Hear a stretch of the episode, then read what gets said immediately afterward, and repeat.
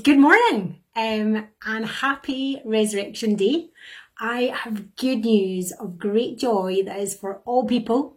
Jesus died and he changed everything with his resurrection. He destroyed death, sin, and sickness. He set the captives free. He cleansed us from sin and he reconciled us to God through his blood. Jesus is the Son of the living God. He was the spotless lamb whose blood was shed for the sin of the world. He is the singular desire of every heart. His goodness is limitless. His per- he's perfect love. He's the way, he's the truth and the life.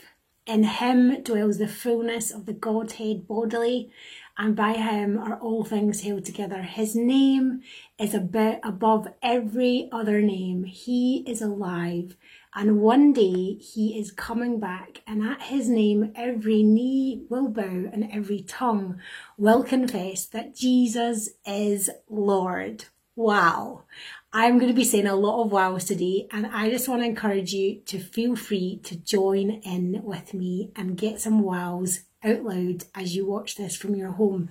So, what does Resurrection Day, what does that mean then? Well, it means that I was co-crucified with Christ. I was buried with him I, and raised to a completely new life in him. I am forgiven. And God did not just pull me out of sin, he pulled sin out of me. My sin is removed as far as the east is from the west. It's got no power over me. I am the righteousness of God in Christ Jesus.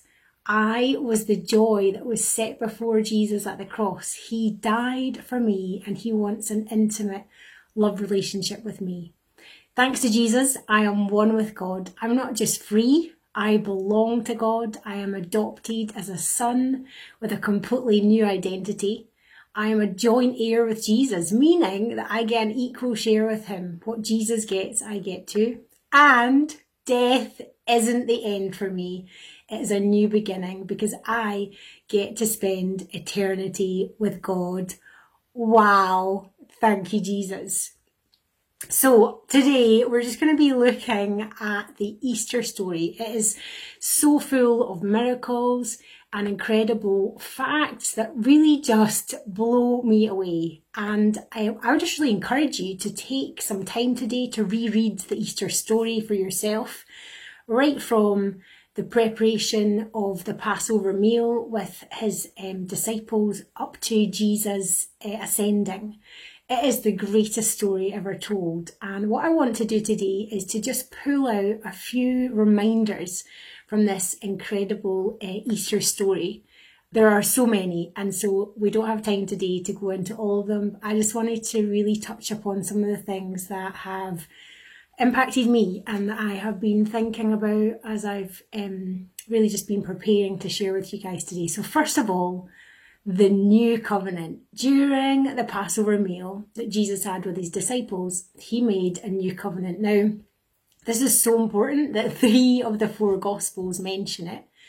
And Jesus, if you remember, he broke the bread and then he took the cup, the, the wine, and he, he said, This cup is poured out for you. It is the new covenant in my blood. Now, God always intended to establish a new covenant with his people that would be different from the one that he made with old Moses and Israel um, following the exodus from Egypt. And it was prophesied about in Jeremiah. And God has always wanted a people uh, that he can be up close and personal with. Um, and Jesus' sacrifice made that possible. It was a once and for all so we have no more animal sacrifice. Thank you, Jesus. Um, and 1 John 2 2 says that he is the atoning sacrifice for our sins, and not only for ours, but also for the sins of the whole world. So God established a new covenant in which sins are forgiven and we are no longer under the law but under grace. The Bible tells us that the wages of sin is death so, what was it that killed Jesus? It was our sins. He didn't sin, so it wasn't his cross. It was mine, it was yours. Um, 2 Corinthians 5.21 says that he made him to be sin who knew no sin, so that in him we might become the righteousness of God. So God put the sins of humanity on Jesus. And when you're in covenant with someone in the biblical sense, then you share everything with that person. So what uh, he owns, I own, and vice versa. So Jesus entered into a covenant on the cross. So we're joined to him there. He becomes one with us, and then our sins become his. Um, and God died to be with his children because he wants to be with his children. He is the initiator of the relationship. He's madly in love with the world, um, the ones who know him and the ones who don't. He loved the world before he sent Jesus, but he loved the world so much that he entered into a covenant with us um, and Jesus went to the cross, and we get what Jesus has. We benefit from all that he has. Colossians 1 13 tells us that he, for he, Jesus, rescued us from the domain of darkness and transferred us to the kingdom of his beloved Son. Um, so we're not just saved from sin, we are being rescued from a realm of darkness, a path of death, and all the stuff, death, like all the stuff that's resulted from sin. And we've been put onto a path of life and into a kingdom where Jesus is King, He's Lord, He's made us alive, He's raised us up with Him, and we are seated with Him in heavenly places. Wow. And the other thing that is just absolutely phenomenal I mean, that is enough to just sit and just wow on that all day. But the thing that is incredible is the extreme love on display that we see, the, the extreme love on display by Jesus um, and by the Father. So Jesus never stopped loving and doing what the Father showed and asked him to do. One example that always amazes me is when the high priest's servant's ear uh, gets chopped off in the Garden of Gethsemane. Now, three um, of the four Gospels tell us the account of this, and Luke says that Jesus uh, touched his ear and healed him, meaning that his ear grew back. Now, it doesn't say that he they looked around in the dark on the ground for it to get the original ear to then like pick it up and like pray for it to be like you know stitched back on miraculously. This was and a completely creative miracle where a brand new ear was formed where the one that was, you know, the one that was missing was replaced. Um, so Jesus, you know, he was about to be arrested. He knew what was coming next. Um, yet he stopped for the one in front of him and he showed his and the Father's incredible love in that moment. Wow. Um, and I'm not going to go into details um, on these other two, but when Jesus interacted with the thief on the cross uh, beside him, who asked him to remember him when he comes into his kingdom, what incredible love that was just on display in that moment. And then again, um, when the concern that Jesus has for his wee mum, um, you know, he is on the cross, he's dying, but he wanted to make sure that uh, John looked after her. So Jesus knew he was going to be arrested um, and whipped and crucified, and yet he yielded to the plan, which was that he was going to forgive the, you know, the whole world's sins. Um, that was the plan that he went he went through, and he surrendered to that so that he could have me, and so that he could have you, and that is extreme love on display. Wow. Um, and then the love of the Father is just extraordinary in this incredible, incredible story. So Jesus um, is the one who said, I am in my Father, and my Father is in me. So that's how deep their love is for each other. He also said, If you've seen me, you've seen the Father. And I just want to say, as an aside, if your view of God is nothing like Jesus, then you've got the wrong view of God. Um, when Jesus is on the cross, um, just before um, he's about to die, he says in Matthew 27 46, it says this About the ninth hour, Jesus cried out with a loud voice, saying, Eli, Eli, Lema Sabachthani, that is, my God, my God, why have you forsaken me? Now, I just really want to clear up some untruths that we've maybe been taught in the body of Christ. Um, there are two things happening here. Firstly, it was the custom of the Jews when they quoted large portions of scripture to mention only the first few verses or words of a passage, which meant you need to now consider the whole psalm. Um, for those standing around the cross, they would have recognised that Jesus was quoting Psalm 22 because they would have understood, um, you know, that, that, I mean, the thing is, that was a song that would have been, they would have used the Psalms to sing in the synagogue. So the people standing around would have understood that Jesus meant to apply that whole psalm to himself.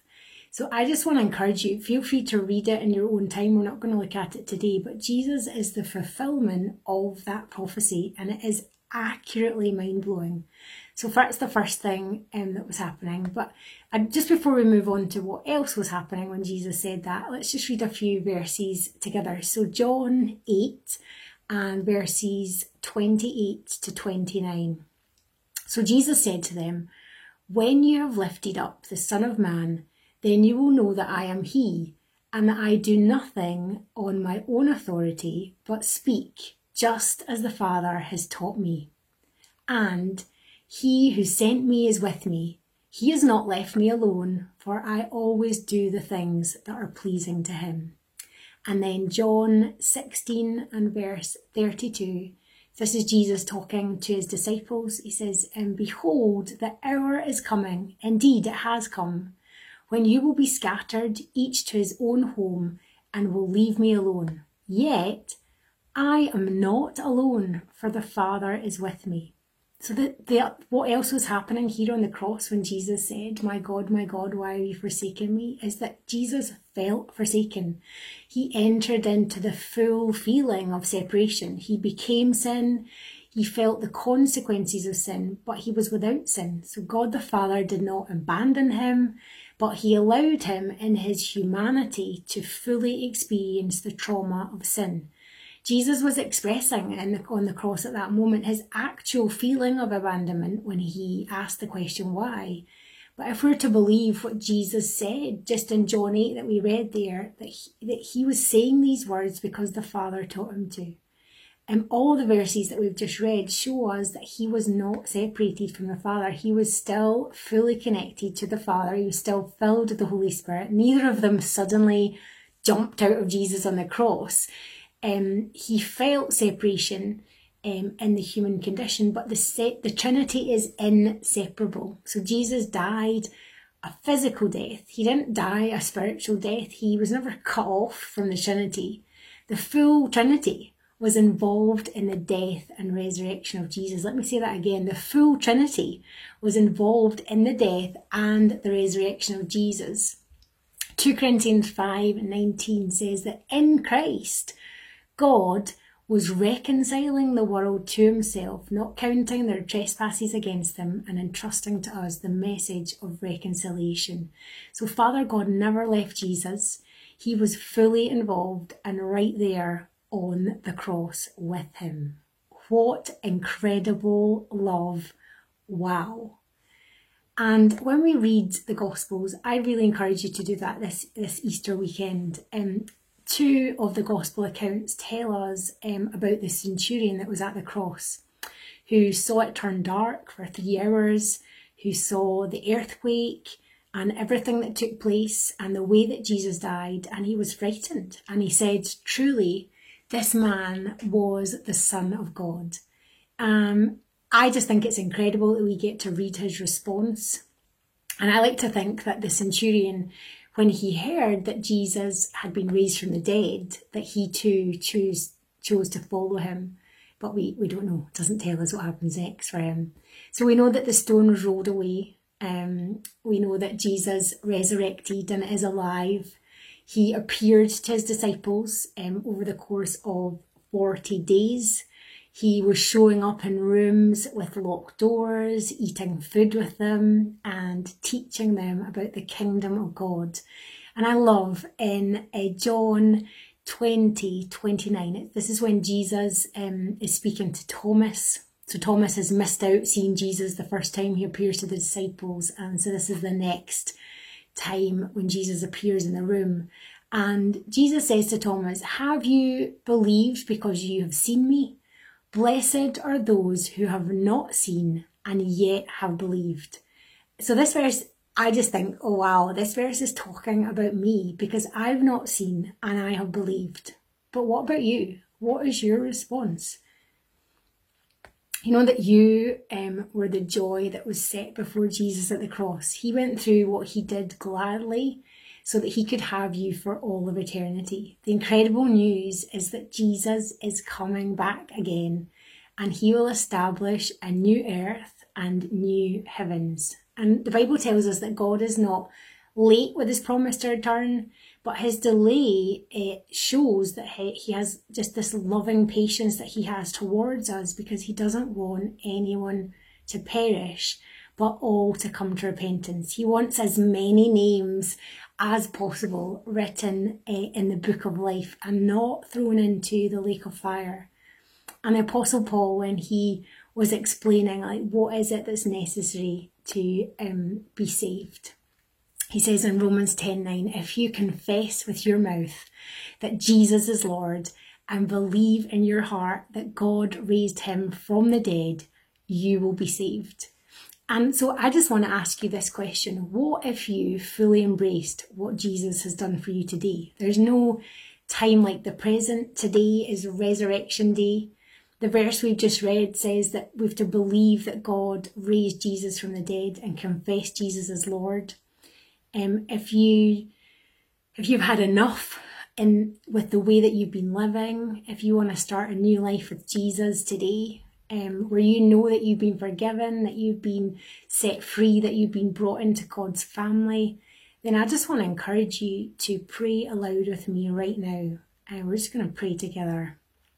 So, Father God, I believe that you raised Jesus from the dead. Thank you for the new covenant in Jesus' blood. and that you want to be up close and personal with me. Jesus, I confess and receive you as Lord of my life. Forgive me of all sin. I open wide my heart and I ask you, Jesus, to come in. Make everything new Make me whole and fill me with your Holy Spirit. Amen. So if you have prayed that along with me for the first time or that you've done that, it really is a prayer of sort of remembrance or just wanting to recommit your life uh, to Jesus. I would love to hear from you. Um, we would love to help you um, on your journey. So feel free to send us a direct message through Facebook. Um, also, we have an online alpha course which is starting on the 13th of April. Um, so, if you'd like to continue your journey with Jesus, or if you want to actually find out more about him, then this is a really great way of doing that from the comfort of your own home. Um, so, feel free to come along on your own, bring a friend, bring a family member, or invite a friend or a family member. Um, but otherwise, have an incredible resurrection day celebrating the good news of great joy that is for all people. His name is Jesus and he is alive. Wow.